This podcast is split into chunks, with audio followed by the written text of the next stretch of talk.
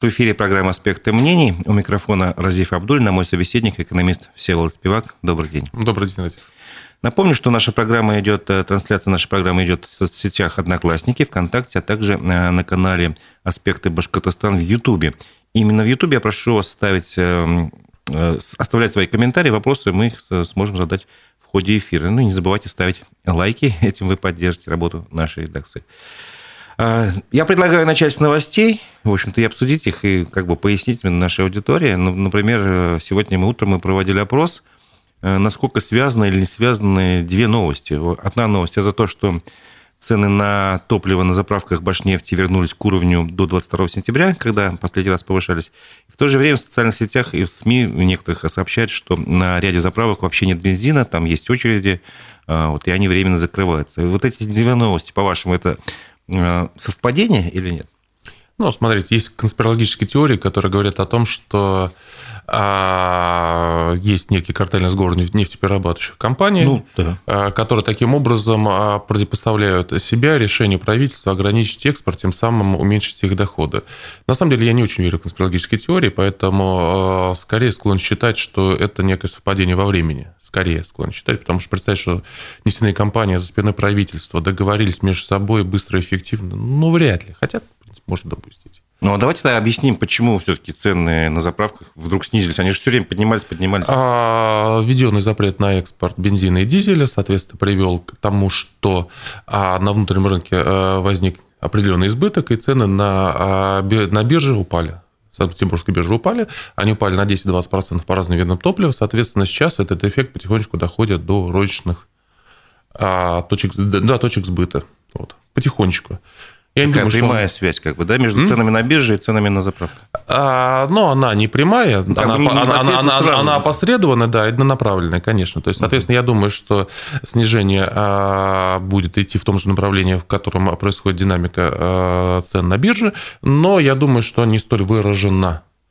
Также, собственно говоря, как, э, допустим, э, год назад цены на бирже, ну, два года назад цены на бирже падали, при этом а на заправку мы э, падение либо не увидели вообще, либо оно было минимальным. Но оно было заметно в тех регионах, где большая доля независимых продавцов, там, где подавляющее большинство бензина, ну, это практически везде, как так, продавалось через вертикально интегрированные компании, там снижение цен вообще не было заметно. Я думаю, сейчас примерно будет такая же ситуация. То есть снижение будет, но оно не будет пропорционально падению оптовых цен.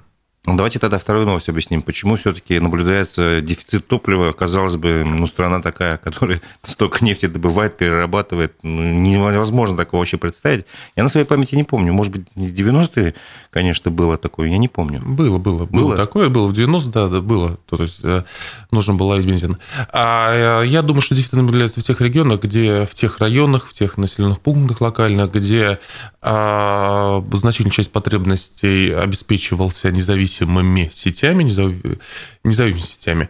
А, а экономика независимых сетей, я думаю, последние несколько месяцев она была отрицательной. Если учитывать, что, допустим, АИ-95 на бирже там стоил 70 тысяч рублей за тонну, то в переводе, условно говоря, на литры, 1 литр, примерно 0,75 э, килограмма, да, это 750 грамм, то получается 53-54 рубля, это входящая цена у независимых э, продавцов топлива, плюс у тебя какие-то издержки, получается, что, в принципе, на каждом литре бензина ты теряешь. Соответственно, это либо у тебя варианты, либо начать э, как-то Бодяжить. Э, бодяжить, не доливать, э, либо потерять бизнес, либо на какое-то время сократить объем сбыта. Я думаю, что...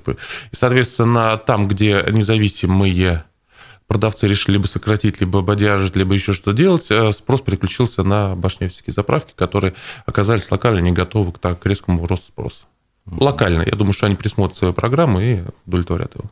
А большая доля независимых у нас э, ну, продавцов бензина на, на рынке? Можете а, оценить? По Башкирии оценить не могу, я не знаю. В целом считается, что где-то в районе там, 25-30%, при том, что по количеству заправок их, что удивительно, больше, чем количество заправок вертикально интегрированных компаний. Но а, вертикально интегрированные компании – это большие заправки в хороших местах, а значительная часть э, независимых – это старые старые заправки на 1, 2, 3 поста где-то в районах, деревнях, по трассам или э, какие-то полумобильные варианты. Ну, это же наследство как раз вот этих больших компаний, да? Просто продали, видимо, то, что не очень выгодно. А я думаю, они по-разному формировались. Да?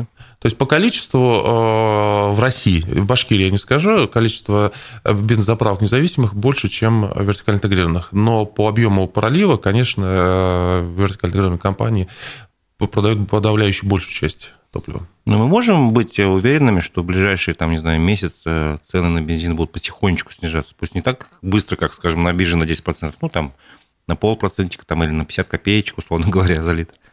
Но я бы предположил, что определенное снижение будет. Уверенно, видите, начну смотреть динамику курса доллара, да, который, я так понимаю, вышел в определенной степени из-под контроля правительства, несмотря на жесткие правительства, Центробанка, несмотря на жесткие меры, которые Центробанк предпринял. Поэтому скорее должны снижаться. А как курс доллара и цены на бензин в России связаны между собой?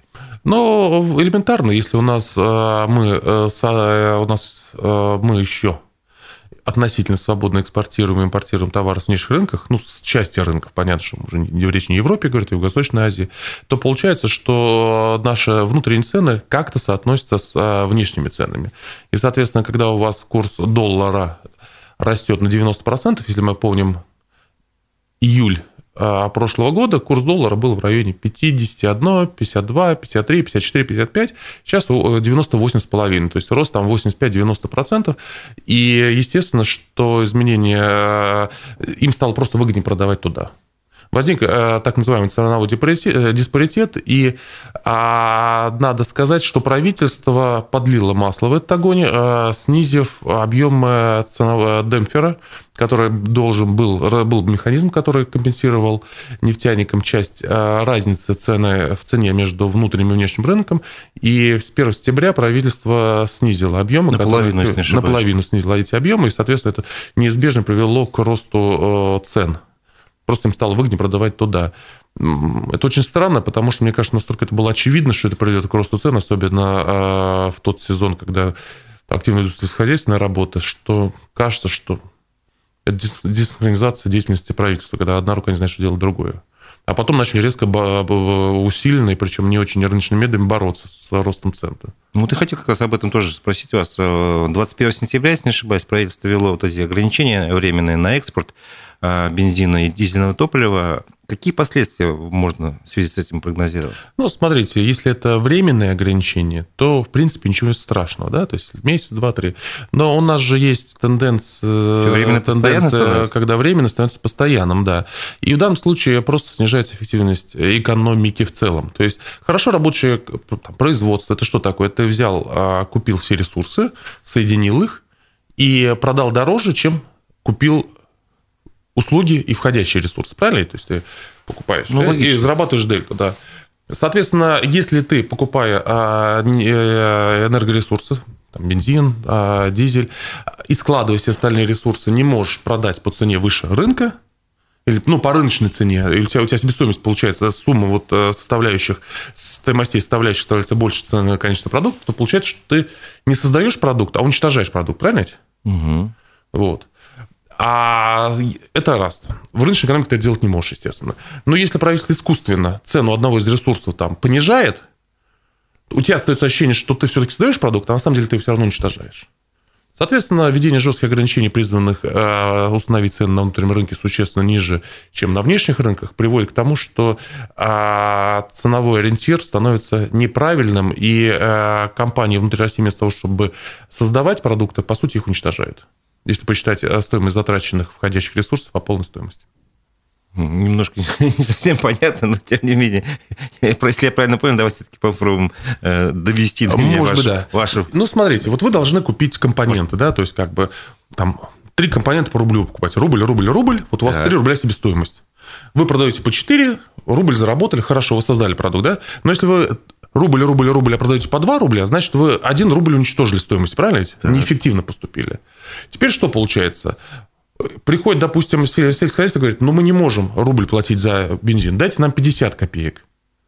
И вот вы сложили э, рубль, рубль 50, Продали за 3, вроде заработали. Ну, то есть, получается, страдает э, производитель топлива. Ну, они страдают, да. Они как бы есть, продают себе в убыток практически. А, ну нет, зачем? Они ну, тоже да. зарабатывают, да. Но они продают по цене ниже, нежели рыночная цена на мировом рынке. Так, что дальше происходит?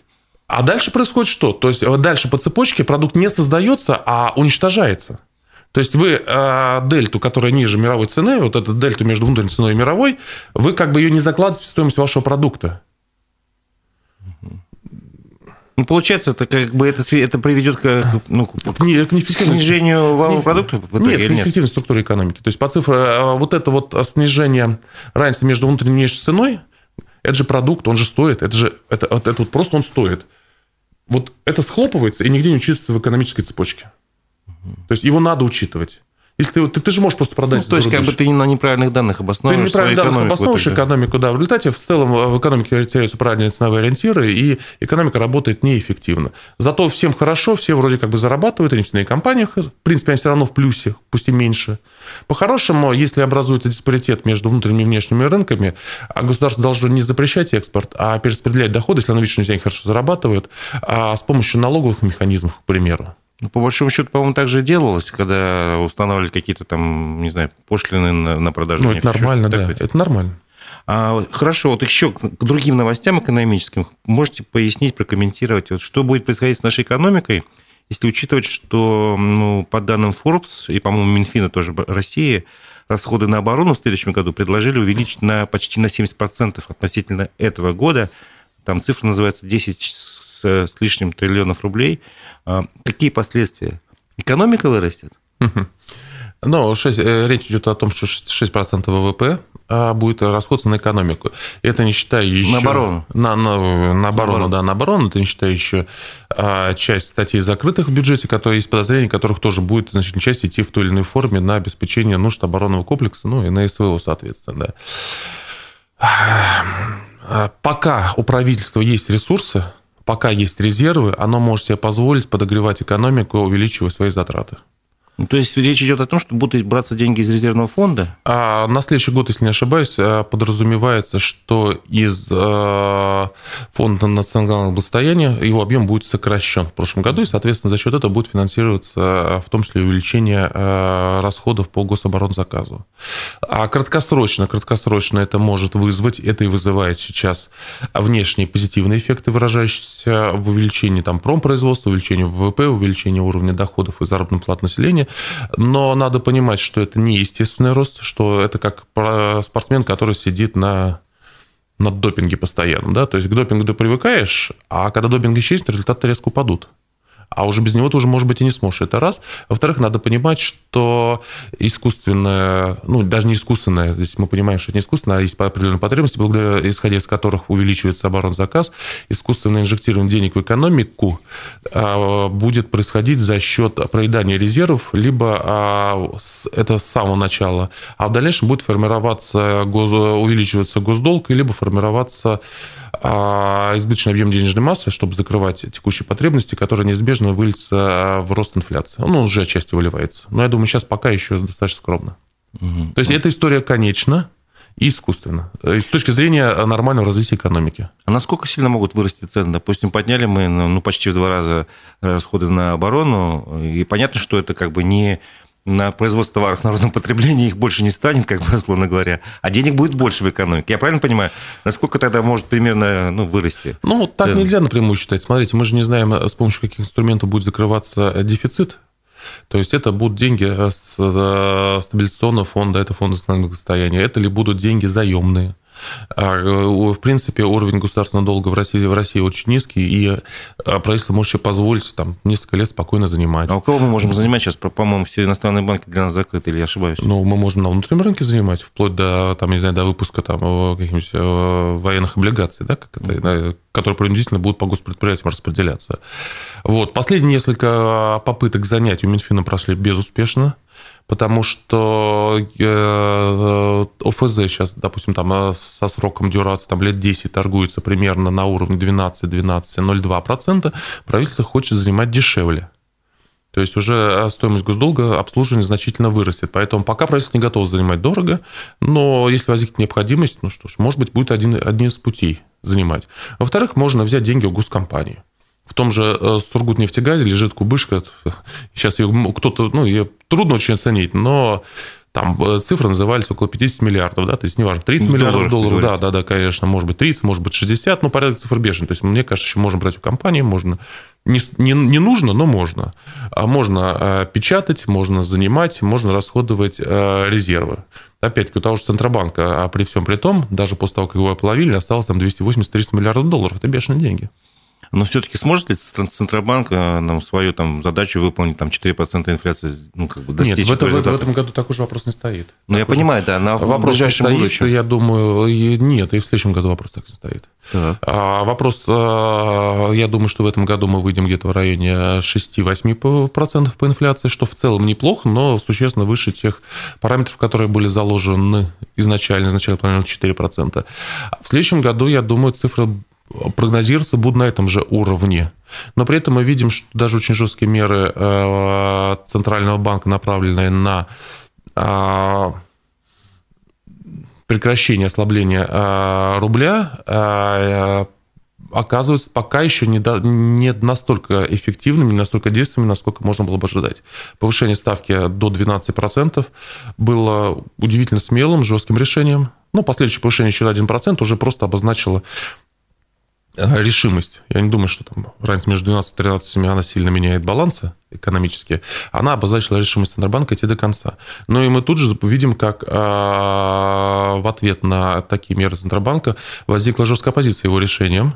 Э, понятно, что из стороны Минфина, видите, Минфин при ставке Центробанка ключевой 13%, Минфин не может размещать свои облигации дешево.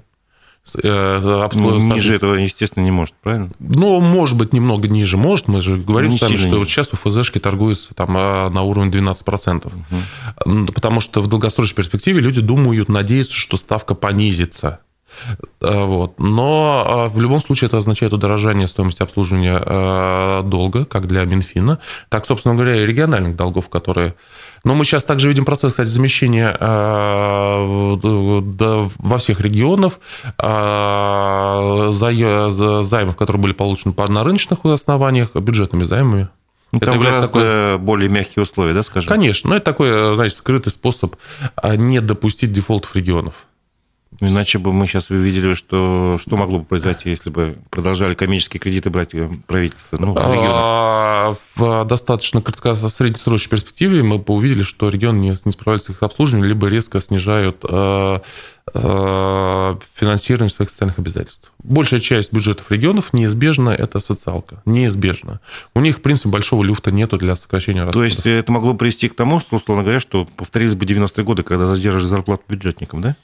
Ну, в общем-то, да. Но это не, по большинству регионов это не было бы в этом году, но угу. тренд очевиден. Хорошо, еще к новостям. Вот тоже поясните, я не понимаю, что это такое, потому что ну, не, все, не все объясняют.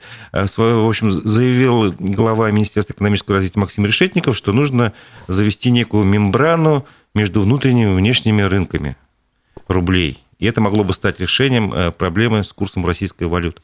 Поясните, что это за мембрана такая, и что может произойти, если это, правительство э, примет такое решение? Ну, он конкретный механизм не рассказал, да, но мы помним, допустим, в Советском Союзе был инвалютный рубль, да, был обычный рубль, который ты мог тратить внутри, и ты инвалютный рубль, который ты теоретически мог купить что-то за рубежом. При этом, допустим, курс, э, официальный курс рубля к доллару был, по-моему, там 61 копейка, да, неофициально а, э, те, кто решался менять, меняли примерно по, по уровню 3 рубля. Это на теневом рынке тогда было. На, на теневом. теневом рынке, да. То есть курс различался в пять раз. А как конкретный механизм их можно рассматривать? Много конкретных механизмов разделения внутреннего рубля и внешнего рубля в Китае на самом деле так есть. Но э, я здесь соглашусь э, с э, Центральным банком, то, что эти, любые эти механизмы ведут опять-таки к диспропорциям, накапливающимся диспропорциям в экономике, и они скорее вредят, нежели помогают. Они помогают перевести болезнь из открытой формы в скрытую форму. А в конечном счете это всегда плохо.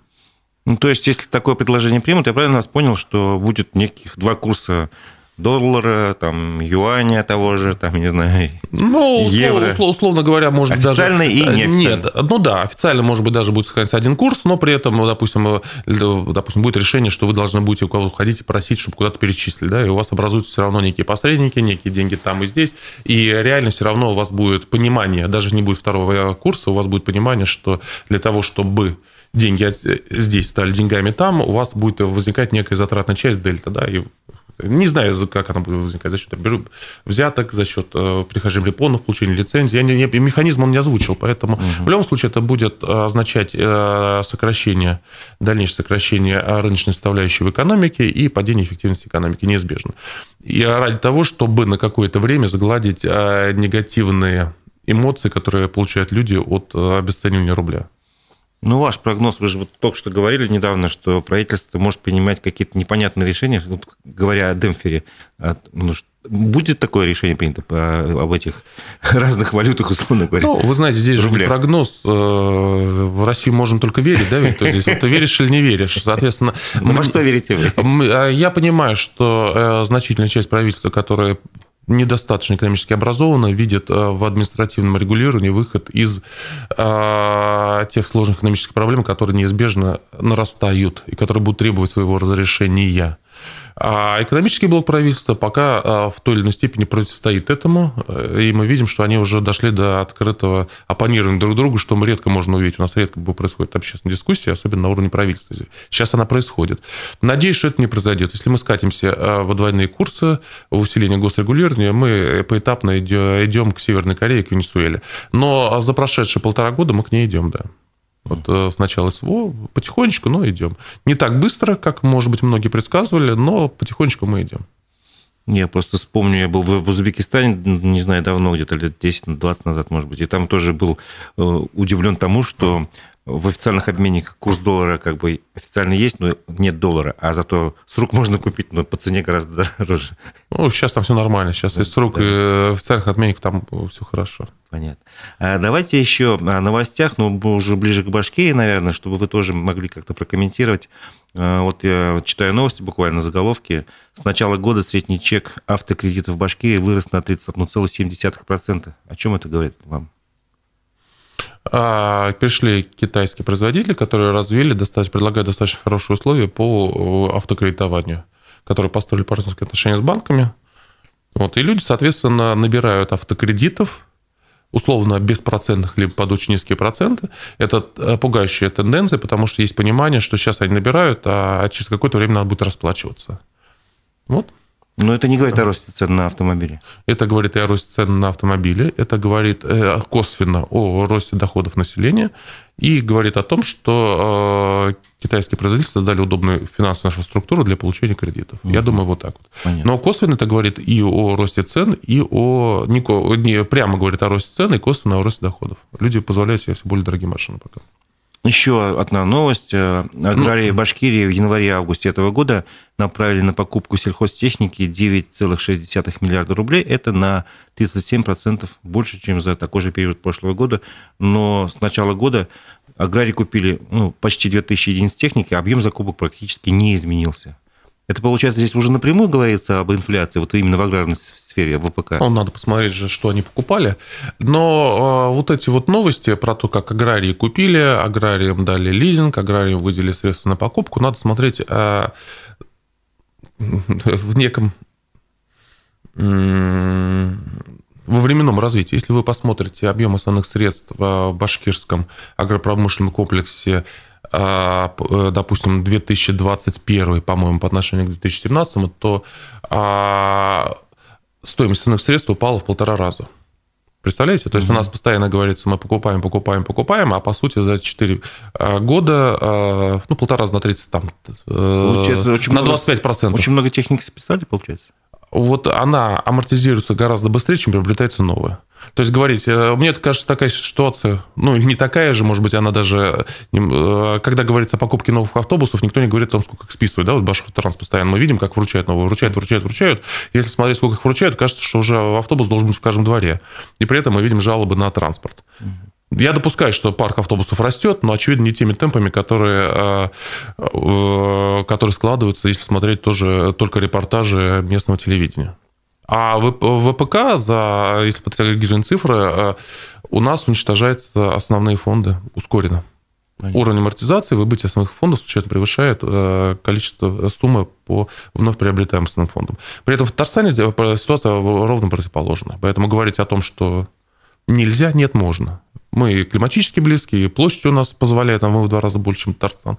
В Татарстане стоимость средств в агропромышленном комплексе растет, а у нас уменьшается. Понятно. Интересный очень подход, и, я думаю, вполне разумный и понятный. А вот еще две новости хочу как бы совместить, потому что мне не совсем понятно, в голове не укладывается. С одной стороны, Башкирия вошла в число регионов лидеров по спросу на загородное жилье, то есть мы покупаем очень много загородной недвижимости. Четвертое место среди регионов России – это одна новость. А вторая новость – Значит, э, Башкортостан стал регионом-лидером по выдаче микрокредитов. То есть мы еще много берем микрозаймов, но понятно, что берут беднейшие как бы, люди, э, перебиваясь как бы с полочки на полочку, условно говоря. Вот как так? С одной стороны, мы очень много загородной недвижимости покупаем, которую могут позволить себе богатые люди. И, с другой стороны, мы лидер э, по числу микрокредитов.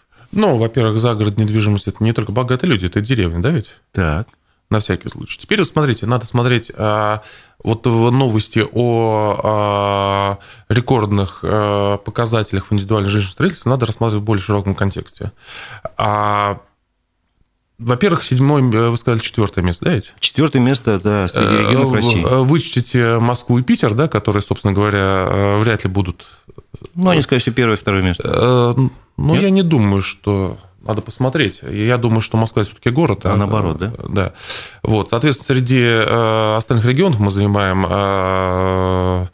четвертое место, соответственно, получает это шестое, соответственно, примерно соответствует э, нашему месту в, э, среди, по численности населения среди регионов России. То есть примерно так и должно быть, если не считать разницы доходов. Теперь второй вопрос. А, основная, а, мы, я сказал же, вот, что машина, рост цен на машины означает, что косвенное свидетельство о росте доходов населения. И со мной многие не согласятся, потому что многие не чувствуют этого роста доходов, да, совершенно справедливо не чувствуют. Ну, большинство как бы не чувствует. Подавляющее большинство, да. Для этого надо понимать, что такое рост доходов, как он распределяется. И он реально есть, растут доходы и зарплаты, причем растут достаточно сильно, но а, вот смотрите, у вас, условно говоря, миллион человек – может быть, 800 тысяч, может быть, миллион триста, я не знаю. Ну, вот у нас там 300 тысяч подписал контракты в этом году, 300 тысяч мобилизованных, может быть, 300. Никто цифры не знает, 300 почему-то мелькает, но нигде этой официальной цифры нет, да, ведь? До этого еще. То есть у вас, условно, миллион человек стали, раньше зарабатывали там 40 тысяч рублей, где-то в деревнях, в селах или просто даже на контрактах. Сейчас стали получать, условно, 240. Ну, 200 минимум, плюс доплата и так далее, и так далее. Вот у вас 200 тысяч на одного возникло. То есть это 2,5 Миллион на 200 – это 200, 200 миллиардов в месяц, а прибавка доходов населения, да ведь? Ну, существенная а, разница. В год это 2,5 триллиона. 2,5 триллиона – это общий доход населения России в прошлом году стали примерно 80 триллионов, 2,5 – 3%. Если Решетников прогнозирует, я думал, будет у него прогнозы более агрессивные, больше, но он сейчас стал, последняя цифра, которую назвал, 4% дохода населения, вы, вот у вас 3%, 3,5% образовало, 3% образовалось за счет выплаты НСО. Это очень грубый расчет, там надо учитывать инфляцию, нужно учитывать, что часть этих выплат уже началась в прошлом году, соответственно, убавляется здесь. Ну, это, понимаете, ну, это там ну, 2 или 3 процента пришлось на 0,7% населения, которое задействовано в обеспечении нужд СВО. Вот, вот так распределить доходы. Еще значительная часть это ВПК, ну и дальше немножко распределилось. Если вы вот это возьмете, я допускаю, что большая часть населения, большая часть населения, а доходы даже уменьшились. Хотя официально будет рост. И поэтому приходится идти за микрозаймами. А вот теперь вопрос. Почему э, растут э, индивидуальные жилищные строительства? А миллион людей откуда пошел? Преимущественно. Ну, в значимой степени. Всего. В значимой степени. Я не буду говорить преимущественно, да, да, чтобы да, следить да, да, за выражениями. В значительной степени с деревень. Правильно. Да. Люди, которые раньше не видели таких денег вообще, у них появились деньги – и они стали строить, конечно. Это первая потребность, правильно? Купить машину и построить. Вот вам ответ. Тогда вопрос, получается, я правильно понимаю или нет, такой вывод не, не следует, что Башкортостан, в том числе и лидер по числу, ну, не знаю, контрактников, добровольцев, а косвенно, мобилизованных. Косвенные данные по опережающему росту доходов населения и по а, безработице, и по а, опережающим темпам э, жилищного строительства, индивидуального жилищного строительства говорят о том, что Наверное, да. У нас пропорция привлеченных несколько больше, чем в среднем по России. Наверное, да. Но точных цифр нет. Это, знаете, так вот. Ну, это так очень по посредственным показателям, что может оказаться неправдой. Хорошо. А, новость, я не знаю, она экономическая или нет, но, возможно, вы сможете что-то сказать на эту тему. Вот в выходные, в субботу, если не ошибаюсь, прошло, а, прошел сход в Подольске, где жители выступили как бы там с протестом а, против ну, того, как их недвижимость, условно говоря, будет покупаться, там, продаваться. Одни, одни хотят, там три части населения, одни хотят э, переселиться и продать свой дом, ну, подороже. Одни вообще не хотят уезжать, одни хотят переехать в другой поселок какой-нибудь, ну, который угу. мы обещали построить. На ваш взгляд, вообще, э, вот это медно-цинковое месторождение Подольское, оно, ну, как сказать, экономически, нужно его разрабатывать или нет? Это раз, первый вопрос. И второй, может быть, какой-то совет в этой ситуации вы дадите жителям, что им делать со своей недвижимостью, со своими земельными участками? Я ситуацию глубоко не владею. Насколько я понимаю, а, компания предлагает выкупить э, жилье и земли у жителей пока на добровольной основе, и никаких а, инструментов принудительного выкупа у компании нет, правильно ведь? Да, Или да. есть? Да, нет, нет. Ну, тогда это значит спор хозяйственных субъектов, что я могу сказать. Понятно, что слабая сторона всегда менее защищена в этом споре. Понятно, что когда все твои соседи продадут, ты будешь один, тебе будет тяжело и непонятно. Но мне кажется, это в рамках закона происходит. А насчет есть, необходимости компания... разработки месторождения вы можете пояснить или нет? А, с точки зрения экономики, а, экономический эффект разработки месторождения, естественно, будет превышать э, тот экономический вклад этой деревни, который имеется сейчас. Это, это мне ну, кажется, вполне собой. очевидно, само собой разумеется, Конечно.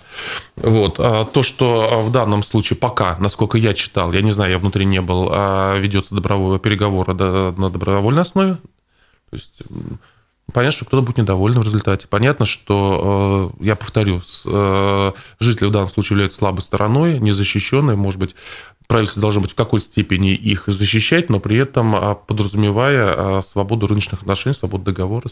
Угу. Интересно, куда медь у нас используется? На экспорт, на импорт, внутреннее потребление? Не, ну, медь э, широко используем металл, конечно. Ясно. А, может быть, вы сами скажете, вот за, за прошедший месяц, какие экономические события ну, ну, вас зацепили, о чем мы еще не, не успели поговорить? Ну, из того, что зацепило, это то, что повышение ставки до 12% не оказало еще а, значимого эффекта на курс рубля. Это заставляет задуматься. То есть пока это не диагноз. Ну, и дальнейшее повышение 13% понятно, но тем не менее это заставляет задуматься. А Ну, наверное, а, зацепило введение э, запрета на экспорт. Это не рыночная мера, это плохо. Это значит, что нормальными э, работающими эффективными механизмами правительство не сумело воспользоваться, либо у них не, не хватает компетенции для того, чтобы регулировать этим, этими способами. А бюджет э, увеличения расходов на оборону, очень резкое увеличение расходов на оборону, в принципе, прогнозируемо не скажу, что удивлен, но, тем не менее, осадок есть, да, ведь? Хотя, в принципе... Ну, лично все... меня 70% очень как-то задело. Задело? большая, ну, так большая цифра. Мы же понимаем, что идет э, крупномасштабный конфликт, мягко выражаясь, да, конфликт. И э, это, это просто неизбежная ситуация. Это просто неизбежная ситуация, хотя, конечно, не будучи удивлен, э, это задело. Это задело. Ну вот, наверное, все. А как долго может э, Центробанк держать вот такую высокую ставку сейчас, 13%? Э, это же все-таки, насколько я правильно понимаю, очень сильно должно, должно бить по тем, кто хочет там занимать деньги, вкладывать в инвестиции, еще что-то. То есть развитие как таковое экономическое же будет замедляться. У Центробанка нет цели. Э, Центробанк не отвечает за уровень экономического развития. Надо сразу понимать это. Это понятно, поэтому, видимо, все-таки министр экономического развития не становится союзником Центробанка в да, таких решениях. Да, это, это, кстати, многие э, считают, что Центробанк надо поставить под контроль правительства для того, чтобы синхронизировать действия Центробанка и правительства, но мне кажется, это будет неправильно, а потому что а, должен, э, всеми правильно должны быть точки дискуссии, точки Э, точки дискуссий. Если все будет подчинено одной цели, то, соответственно, буду, потеряется фокус на многосистемности экономики. Вот, с одной стороны. С другой стороны, э, поэтому Центробанк, собственно, сам-то может держать ставку сколько угодно. Это раз. А при этом кажется, что возникнут убытки в банковской системе. Ну, упадет. Э, пока первые полгода банковская система отработала отлично, а прибыли близкие к рекордным, не рекордным, по-моему, близкие к рекордным. А в связи с повышением ставки они уменьшатся. А если мы посмотрим, мы с вами по ФЗ говорили, что долгосрочное ФЗ оценивается, сейчас продается по ставке 12, чуть больше 12%. Это означает, что а крупные игроки верят в то, что ставка близко к 12% это будет долгосрочный ориентир для Центробанка в перспективе там, 5, 10, 15 лет. Вот они сейчас верят. То есть а, большинство говорит о том, что ставка а, понизится. Я тоже думаю, что она должна понизиться. Может быть, она вернется там, к 8, к 9, 10%. Но одно дело говорить, другое дело за свои слова отвечать деньгами. Вот те, кто отвечает свои деньгами, они пока покупают, продают и покупают облигации на уровне 12%. Угу. Ну а экономика как долго выдержит такую ставку? А смотрите, экономике важнее не ставка 12 или 13 процентов, в экономике важна номинальная ставка. В экономике важна реальная ставка, то есть разница между уровнем инфляции и номинальной ставкой. Соответственно, если у нас инфляция находится на уровне там, 6-7 процентов, а ставка 13, это означает, что реальная ставка э, находится на уровне 6-7 процентов тоже, да ведь? Угу. А это очень много. Но если инфляция вырастет до 10%, а ставка будет 13%, то цена денег 3% кажется уже нормально. Терпимо, да? Да, поэтому здесь, видите, смотря с какой стороны пойдет э, инфляция. Если инфляция вырастет, то 13% будет уже нормальной ставкой. А если инфляция останется на уровне 6-7%, то 13% – это ставка, которая делает развитие практически любого бизнеса запретительным. Месяц, два, три, полгода мы можем пережить, но бизнес развиваться при такой реальной ставке э, не может. Ну, а если, скажем, у нас э, вот эта запретительная ставка сохранится, э, скажем, полгода, год, как вы говорите, ваши прогнозы о том, что наша экономика там два года, она э, как бы срок сократится, получается, еще что ли? Нет, мои, я не говорил об экономике два года, я говорил о том, что у правительства есть ресурсы для того, чтобы инжектировать в экономику угу. еще и год, и два, может быть, три, как, как, смотря какие пути им будут. Ну, нет, вот нет эти ресурсы есть, они будут. Они будут. О, конечно. То есть нефтегазовые доходы не сильно за год, за два куда денутся, там цикл гораздо дольше от инвестирования до возврата инвестиций. А накопленные ресурсы никуда не денутся. Для правительства возможность инжектирования денег пустых может быть, и пустых денег в экономику, они, может быть, уменьшатся, но не в той степени, чтобы э, сильно влиять на там, глобальное решение. Угу. Вот читаю новость очередную. Белозеров допустил приватизацию РЖД в каком-то формате. Это что? Но э, вопрос, не знаю, РЖД неэффективная структура, я не вижу, сейчас не вижу... Участники всегда же говорят, вы эффективнее собственник, чем государство. РЖД неэффективная структура, я не вижу тех больших частников, которые могут хоть в какой-то степени купить э, доли РЖД. Если э, приватизировать, имеется в виду продать там доли в ВТБ или в ВЭП или в Сбербанк, но это не совсем приватизация, по-честному. То есть формально это будет приватизация, и госбанки купят какие-то там доли, фактически приватизация не будет. Если говорить о каком-то народном IPO, ну, мне кажется, очень трудно надо будет пиарить, сложно будет. Угу. Не думаю что это сейчас. И, возможно, задача там продать доли куда-нибудь в какие-то банки да? в государственной. Это не приватизация, в моем понимании. А то, что сокращать долю госучастия в экономике надо, и кажется, что отчасти интересы, в том числе и фискальные интересы бюджета, а, могут подтолкнуть к этому решению. А, это будет позитивно. Мне кажется, надо сокращать долю, да. А вообще, как вам считается, как вы думаете, наша экономика насколько сейчас конкурентоспособна? То есть, э, э, насколько я понимаю, все-таки у нас элементы таких государственных монополистических Э, ну, экономики, она сохранились, и ну, смотрите, что значит конкурентоспособная экономика? Вы имеете в виду, э, конкурентоспособны ли, допустим, наши товары и услуги на внешних рынках? Да. Нет, не конкурентоспособны. Исходя из того, что вы видите, что а, основной э, экспорт – это энергоресурсы. А сложного экспорта у нас нет. Даже то, что мы гордимся экспортом вооружений, это измеряется там 2-3 миллиарда долларов всего лишь. А Дисней мультиков продает больше – на внешние рынки, причем кратно больше, чем мы продаем вооружение. То есть вот эти парни, которые ходят в джинсах рваных, да, они продают гораздо больше, чем наши серьезные ребята с покерфейсом и в галстуках. Вот. И э, замечу, еще э, доля э, России на рынке вооружения резко падает. По большому счету мы конкурентоспособны, может быть, в каких-то узких отраслях, допустим, там кварцевое стекло для айфонов, значительная часть производилась, ну, для Apple, значительная часть производилась в России, производилась, сейчас не знаю. А, одна из самых конкурентоспособных технологических отраслей, которая у нас живет, это атомная промышленность. А, кажется, что был момент, когда мы практически монополизировали внешние рынки а, атомного строения. Я думаю, что если бы не было политической составляющей, сейчас бы э, эта ситуация бы сохранялась. Ну, отчасти потому, что отчасти в этом есть негатив, в этом есть не только э, отражение высокотехнологичности и знаний нашей компетенции в сфере строительства атомных станций, эксплуатации, в этом есть еще и доля того, что мы готовы представить полный цикл услуг, включая утилизацию отходов. Для многих стран утилизация отходов является таким табу. А для нас это не является табу, это уже плохо или хорошо, это сами следите. Мы готовы брать отходы и захоронить их в нашей земле. Угу. Многих это тоже отличает. Понятно. А почему в России нельзя сделать столько мультиков, условно говоря, и произвести их, и продать гораздо больше, чем вооружений? А, но здесь, видите, а, простой ответ на этот вопрос будет заключаться в том, чтобы быть креативным и свободным, нужно быть свободным, да ведь? Вот. А вот мы сейчас с вами сидим, и я постоянно думаю, как сказать слово такое или такое, да, там.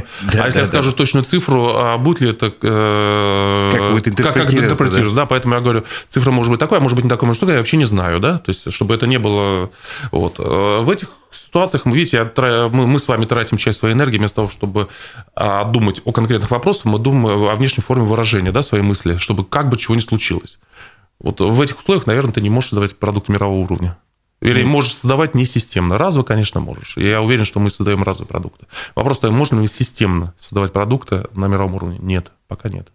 Ну, то есть, чисто, получается, теоретически у нас мозги есть? Это о мультиках. Ну, вообще, ну, ну а больше... в целом IT-индустрии, условно. Э, это мультики конкретно. Да, да, да. А если мы говорим о сложных э, технологиях, то а, даже мы допустим, что у нас есть э, хорошее образование, что не, не, не, далеко не факт, это очень спорное допущение. Даже допустим, что мы можем сделать передовые технологии, у нас нет рынка сбыта. И раньше в Советском Союзе считалось, что для того, чтобы сделать там замкнутый технологический контур, достаточно рынка сбыта ну, там, и производства там, на 300 миллионов человек. Это примерно соответствовало там, численности Совета СЭВа, да, ведь там, там было чуть больше 300, насколько я помню. Сейчас мы видим, что для того, чтобы обеспечить э, производственный цикл э, в самых э, передовых технологиях, э, нужно, чтобы это был рынок сбыта, и производство охватывало миллиарды человек. Миллиарды миллиардов. Уже все, уже не сотни миллионов. Поэтому, если вы хотите производить а, самые современные самолеты, эффективные, экономически эффективные, самые современные экономические э, там, чипы, автомобиля, вы должны понимать, что у вас рынок сбыта включает миллиарды человек. У нас этого рынка просто нет. Поэтому можете говорить, что у нас э, умные люди, хорошее образование, отличное управление, но если у вас нет рынка сбыта, все это запретительно уже. Хотя и все остальные предпосылки тоже очень дискутабельны относительно Смотрите, а все-таки вернемся, вот э, мой вопрос по, про IT-индустрию. Mm-hmm. Казалось бы, здесь не так много расходов, казалось бы, да. А главное, это мозги, умения и навыки и прочее. И продать можно на весь мир, поскольку онлайн-торговля сейчас как бы развита. Почему нет? Те же, ну, те же игры, условно говоря, продать. Давайте так. Смотрите. Почему в России это не происходит? Ну, во-первых, Или происходит? Во-первых, а, пока в России государство не регулировало эти отрасль, мы сделали в свое время два самых крупных а, размещения IPO а, в Европе. Это был Mail.ru и Яндекс. То есть пока государство Очень не, успешный продукт. Пока государство не регулировало, пока оно не лезло туда, а у нас айтишники умели это делать. Почему теперь мы не можем это делать? Во-первых, жесткое регулирование. Вы видите, сейчас э, э, Яндекс выводит значительную часть своего операционного это development из России, развитие, да ведь? При этом почему-то э, Яндекс, ВТБ хочет взять себе долю Яндекса. Мы видим, что Сбербанку не удалось построить близкую экоструктуру, которую сделал Яндекс, несмотря на то, что экономическая мощь Сбербанка, наверное, была в тот момент несопоставима. В тот момент. А во-вторых, стартапы же, их надо финансировать их надо финансировать. То есть на каком-то этапе тебе должны прийти деньги. А деньги должны приходить системно, должны быть пассивные инвестиции. Для этого должны быть фонды. У этих фондов тоже должны быть деньги.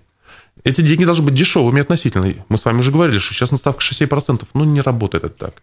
Я уж не говорю о том, что а, если у тебя появляется компетенция, ты предпочитаешь э, мирового уровня, ты предпочитаешь работать а, в тех юрисдикциях, которые, а, защищают твое право собственности, б, в которых ты лично персонально защищен. К сожалению, мне кажется, что это пока не Россия. Ну, именно поэтому люди, основатель люди, ВКонтакте люди. уехал. Ему искал как раз страну. Да, многие заявил о том, что вот я ищу более удобную для себя страну. Конечно, и поэтому уехал. Да? Конечно, он создает продукт мирового уровня. И Волош уехал, да, вот сейчас представился как а, израильским бизнесменом казахского происхождения. То есть Аркадий Волош, который, ну, это тоже немножко коробит, потому что, давайте уж честно, заработал он здесь.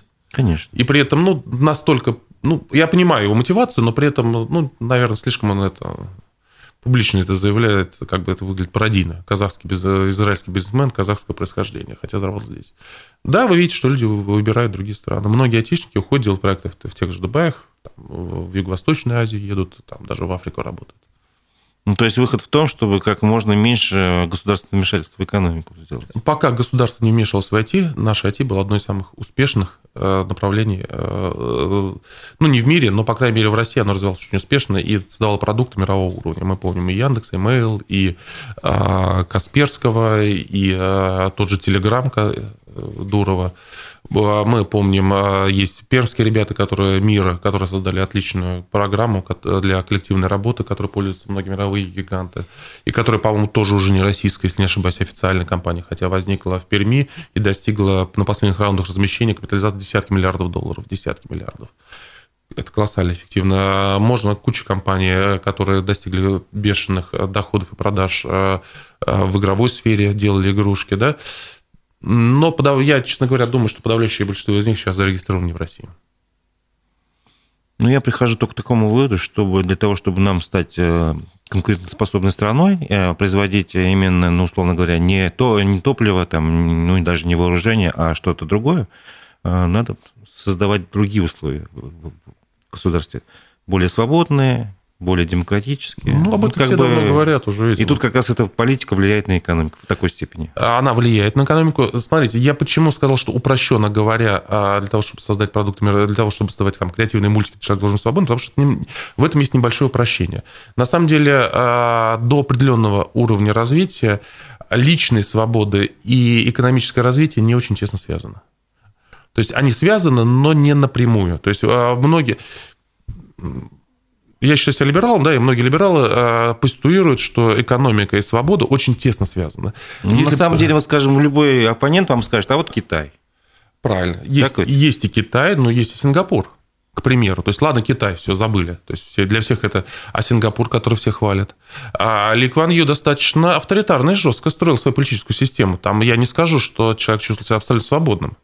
Поэтому э, кажется, что до уровня развития средний-средний плюс экономика может развиваться, а, ограничивая политические свободы человека, но сохраняя личные свободы, конечно. Вот э, кажется так. Но, но при, при этом, этом частная собственность ценится, или государство в любой момент может сказать, это мое? Э, частная собственность должна защищена. Ты не будешь долгосрочно вкладываться, пока частная собственность защищена. Конечно, частная собственность, это должна быть, там, она должна быть защищена. Угу. Ну что ж, я думаю, на этом можно заканчивать нашу программу. Большое спасибо, что вы пришли в нашу студию. Надеюсь, что мы еще каждый месяц будем это делать, общаться спасибо. и обсуждать, и объяснять разные экономические новости, может, не только экономические новости. А, напомню, что в студии был экономист Всеволод Спивак, а у микрофона Разиф Абдулин. Это была программа «Аспекты мнений». Всего доброго. Спасибо, Разиф.